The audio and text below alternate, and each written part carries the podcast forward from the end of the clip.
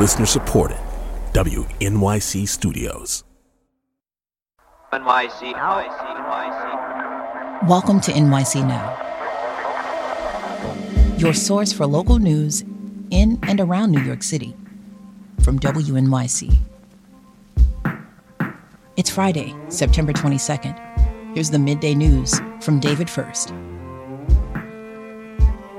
Two adults are dead. At least five students are critically injured after a bus carrying Long Island high school students crashed yesterday afternoon. Orange County Executive Steve Neuhaus says the state police will investigate what caused the crash. Our number one priority was to get everybody out of that bus and getting them the medical care they need, which they are getting. Uh, so I am asking that the public keep the prayers uh, to direct it at those individuals right now that are undergoing some serious injuries. The bus was carrying members of a Long Island high school band to a camp in Pennsylvania. Governor Hochul says it's likely that a faulty front tire contributed to the crash. It happened about 70 miles north of New York City. With summer coming to a close, the MTA is looking for new low emission solutions to keep subway platforms cool during sweltering weather. The agency says the system is vulnerable to extreme weather like high heat that has been made worse by climate change, but platforms can't accommodate conventional forms of cooling the way buildings can. There are already cooling systems installed at some major subway platforms like Union Square and uh, Wall Street stations, but the MTA says they need creative ideas for platforms with specific physical constraints. 65 degrees right now, partly sunny today, a high of 71. Rain expected overnight tonight and through the day tomorrow. This is WNYC.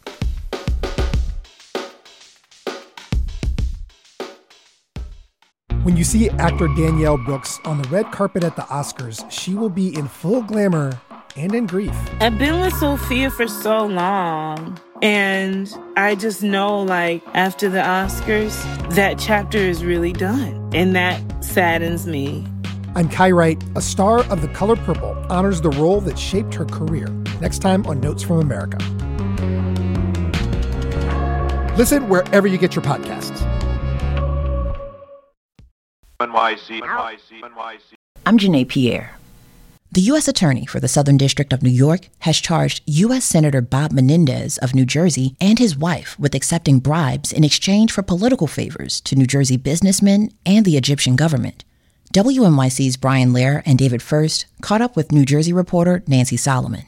Well, what exactly is Menendez accused of here? Uh, corruption and bribery, essentially. He's accused of accepting hundreds of thousands of dollars uh, in cash and gifts in exchange for political favors. Uh, specifically, $480,000 in cash was found in a safe deposit box in envelopes that had fingerprints of both his wife and a uh, real estate developer in New Jersey. Uh, there were wads of cash in a bomber jacket with Menendez's name on it. Um, there was a luxury vehicle parked in the garage that was purchased by another one of the defendants, um, another businessman, and there were bars of gold bullion also mm. found. Nancy, is it really that blatant? I mean, I can imagine our listeners thinking, what? If corruption happens in the political sector, it's not usually with wads of cash and gold bullion being physically passed. It, I mean, they, it's there in the indictment. Uh, they have photos. they have photos of the cash. They have photos of the jacket, uh, the gold bullion. Um, so, yeah, I mean, this is certainly not the first time a New Jersey politician um, has been, uh, you know, found to be a, accepting wads of cash in envelopes, or you know, one of my favorites was stuffed into a Starbucks cup. You know, the cash. So yes, it is that blatant, apparently, according to the indictment. And the senator's wife, Nadine, was charged, as you said. Also, three other people. Who are they, and do we know how they're allegedly connected?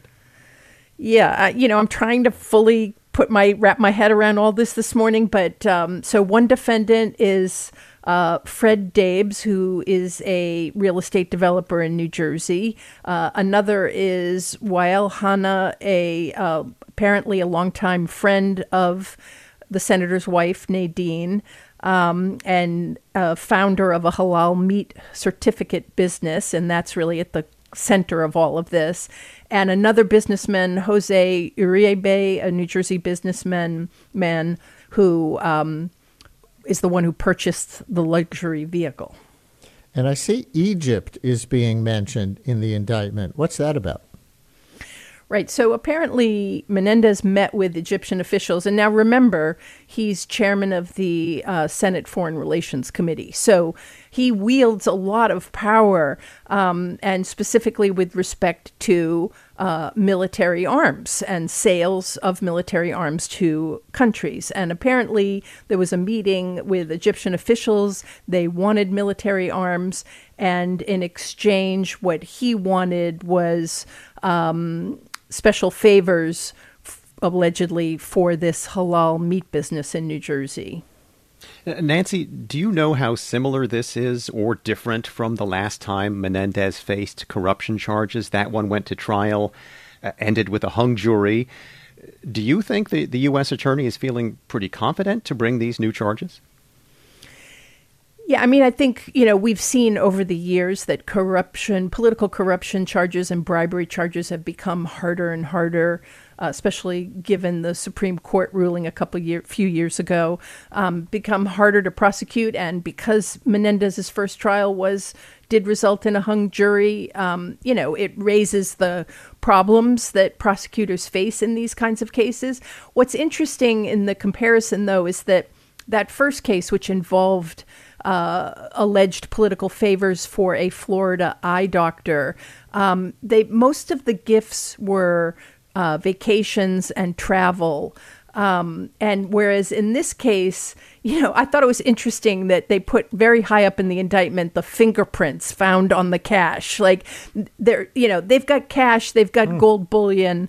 Um, you know, I think it's harder to make a, a defense that, hey, he's my friend and that's why he gives me stuff you know like that that is typically the defense and i think it's this one uh, you know this looks to be a much better case let's put it that way than the um the the first one I'm still thinking about that Egypt connection. From what you've seen so far, Nancy, is there, there any indication uh, that with Menendez holding the position that he does as chair of the Senate Foreign Relations Committee, that U.S. foreign policy was corrupted in any way, allegedly? Um, you know, I think that that's an implication in this. I mean, if you're you're talking about trading uh, support for arms deals, which is, and this is not the first time these kinds of things have happened or been alleged. So, um, you know, I think, but when you've got uh, trading an arms deal for uh, to benefit a business, um, you know, if those if those facts hold up, you know, yeah, I think you I think it it will somewhat center on the idea of foreign policy being corrupted. And meanwhile, his son was just elected to Congress and not named in the indictment. And Senator Menendez is up for reelection next year. Care to speculate how this will affect his reelection prospects or his son's as a member of the House? Right. I mean, everybody thought the first time around for Bob Menendez, Senator Bob Menendez, that um, he would have to step down because of the trial for corruption. You know, he is innocent until proven guilty. He refused to step down and was really defiant um, the first time around about the, you know, that he would go after people uh, who had, you know, written his political obituary. Um, so he survived that one. I would be surprised to see him step down. I think he is going to maintain his innocence and fight because he's always been a fighter. Uh, so I think that's a logical uh, prediction to make. As far as his son, you know, politics in New Jersey would have to change a lot for this to affect his son, who is now a member of Congress. I mean, you know, the Hudson political machine is very powerful particularly in Hudson County, and is able to get people elected. Um, and there is a reticence to go after Bob Menendez. You know, I think until we have a result from the trial, I don't, I, I would not predict that mm-hmm. the Hudson County machine is going to back away from him. Mm. I, I'd love to be surprised because, you know, machine politics are kind of a nasty thing and they're not good for democracy. Um, but so far, I've never seen any evidence that would allow some, you know, make an argument that we're going to see big change suddenly. I think what we're going to see is a, a trial and see how that plays out first. Nancy, thanks a lot. Thanks, guys. Thanks for listening.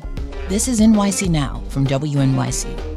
Be sure to catch us every weekday, three times a day, for your top news headlines and occasional deep dives. And subscribe wherever you get your podcasts. We'll be back this evening.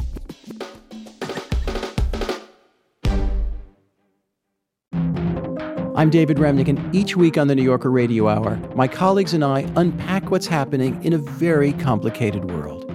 You'll hear from the New Yorker's award winning reporters and thinkers Jelani Cobb on race and justice, Jill Lepore on American history, Vinson Cunningham and Jia Tolentino on culture, Bill McKibben on climate change, and many more. To get the context behind events in the news, listen to the New Yorker Radio Hour wherever you get your podcasts.